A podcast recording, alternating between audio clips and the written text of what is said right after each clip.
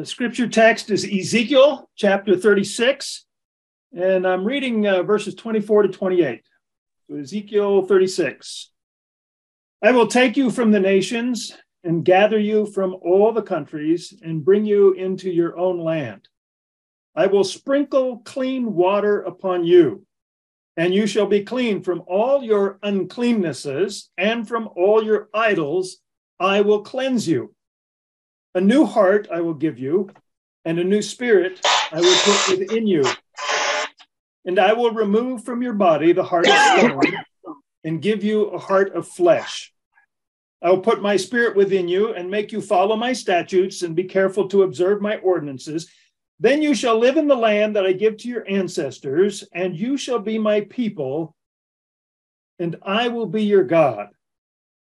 You shall be my people, and I will be your God.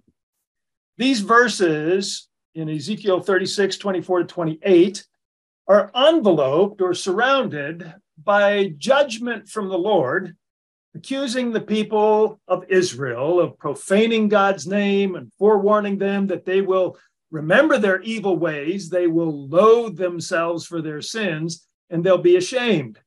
Those are expressed in the verses before 24 and the verses after 28, so 22 to 23 and 31 to 32. So the verses I read are sandwiched in between those harsh judgments. And in the verses in between, we hear a proclamation of God's intimate mercy and grace. So, chiastic structures like this often serve to bring emphasis to that which is in the middle of the sandwich. So the peanut butter and jelly, the cheese, the brisket, the lobster meat, whatever you like to put between your bread, uh, that's the best part. That's where the emphasis is. Uh, and so it's in the verses that we just read. Now, among these highlighted verses, 24 to 28, verse 26 often grabs the spotlight. It announces that popular gift of a new heart and a new spirit, which God will place within his people. However, I want us to focus for a moment on verses 25 and 28. As part of this oracle of renewal and restoration, God declares that he will cleanse his people. The Lord proclaims, I will sprinkle clean water on you, and you shall be clean from all your uncleannesses, and from all your idols I will cleanse you. We're told that Ezekiel was a priest. It's in the first chapter and verse three.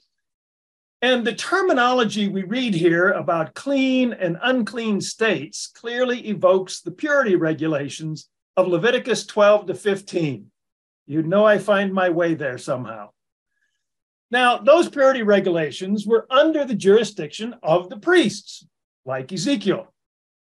So when a person became unclean, they were required to wash themselves, to wash their clothes and bathe their body, and bring the appropriate purification offering to the priest. And depending on the type of impurity, the priest would examine the person to determine if they were indeed clean. This is especially true of the skin diseases. And then the priest would sacrifice the offering in order to achieve atonement and cleansing for the person. It's important to recognize that in our passage here in Ezekiel, the uncleanness is not just ceremonial uncleanness, which is not sinful unless one neglects to wash and thereby defiles the place of God's presence. But our passage includes moral uncleanness as indicated by the accusation of their idolatry. Now, what is striking about Ezekiel 36 25 is that God is described as the one doing the cleaning. Now, of course, we always understand that God's the one who actually brings about cleansing in terms of forgiveness and a state of purity and so forth. But the actual ritual of washing and bathing was always done by the person themselves. But in this passage, we're told that God will sprinkle water on the persons and God will cleanse them. So imagine an otherwise healthy adult coming to visit with us having recklessly contaminated themselves with mud and filth and germs, having rolled in manure and spittle and smelling foul from heavy smoke, our first response would likely be go and clean yourself and then come to share fellowship with me. In contrast, however, Ezekiel gives us an image in which God takes up water and cleans his dirty people. Such an image creates a sharp contrast to all of those fastidious purity regulations, which emphasize that God cannot abide impurity or uncleanness. In fact, it's in the book of Ezekiel itself where we find the glory of God abandoning the temple due to the impurity of the people. And yet, here, God is near enough as if to take up a washcloth and scrub his children clean. This image is a preview of God defiling himself in the person of Jesus Christ by dining with sinners and touching lepers. Now, in case it seems the image isn't strong enough, there's a subtle shift in priestly terminology in this Ezekiel passage, which reinforces this picture of God's nearness. You probably know that priestly terminology in the Bible is often recognized as precise and meticulous. There are two Hebrew terms which could be used here in Ezekiel 36 25, and those terms are variously translated to sprinkle or to dash or to toss or something similar. So God's sprinkling or dashing or tossing water on his people. Now, one of those terms, the Hebrew term nazah, is specifically used in relation to the purification offering in circumstances that denote cleansing and consecration. In contrast, the other Hebrew term, zarak, is always used in relation to bird offerings and well being offerings, which denote invocation and devotion, and especially fellowship with the Lord. So, given our focus on cleansing in Ezekiel 36 25, we would expect that the priest Ezekiel would use the term nazah, which is associated with indeed cleansing and consecration. But unexpectedly, we find a form of the term zarak instead. And this suggests an added focus on the invocation of God's presence, devotion expressed by God himself and or the cleansed community, and especially intimate fellowship between God and people. This break from the norm in regard to priestly terminology reinforces this image of God as personally and intimately cleansing and restoring his people. I don't know how factual it is, but years ago I heard of an experiment which I have since found described on the internet. So, of course, it must be true.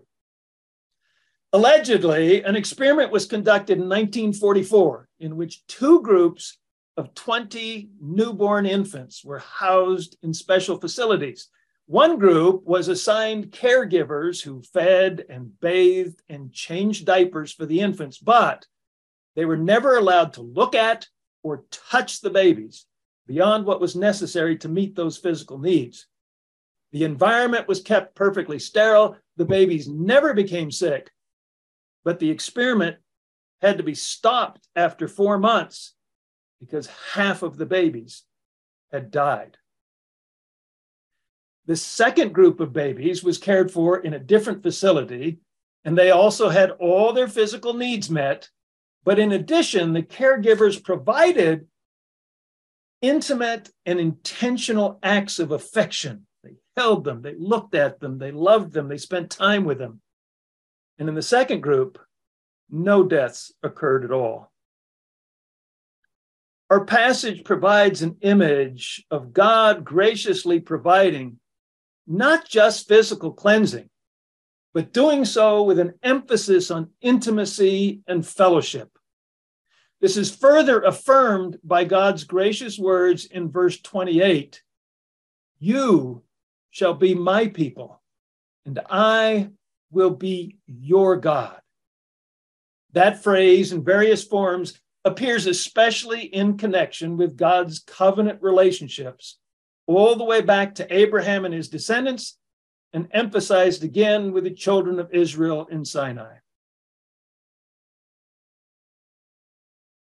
27 years ago, when I was just a child, I was flying back to San Francisco from Colorado Springs. The trip had been to secure housing, as I had just recently gained employment at Nazarene Bible College and would soon be moving my family from, uh, from California to Colorado. Up to that point, I had only ever known life as a student, with the exception of some ministerial positions that were used to support my educational habit. I was graduating from the 28th grade.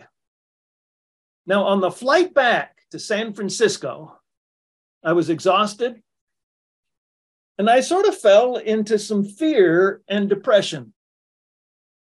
Alone with my thoughts, I realized my world was about to change dramatically. I was going to move my family across the country. But more frightening than that, I was about to transition from being behind all those student desks in the classroom to the podium at the front of the classroom. I was going to become accountable to an administration responsible for my oversight. And despite graduating from the 28th grade, I was afraid. I was afraid I was not capable. I was not worthy of what lay ahead. I looked out the window of the airplane. It was late. It was dark. The sky was dark below us. The sky was dark above us. We were engulfed in the darkness. But across the western horizon in front of us, there was a brilliant ribbon of blue red sunset, which stood out in stark contrast to all that surrounding darkness. This ribbon was vermilion in color, a deep blood red, is the way it impressed me. And then I was suddenly impressed with the words, I love you that much. I shed my blood for you. I will carry you through. I had heard similar words before, almost as cliche in other people's testimonies, but this time it was made personal and intimate as God spoke comfort and affirmation to me. It is my hope that we all hear the words from Ezekiel in a similar manner. God says to his people, You shall be my people, and I will be your God. There is something earth shattering and at the same time foundationally assuring in hearing that the creator of all the universe is not just God but seeks to be my God, your God, personally and intimately.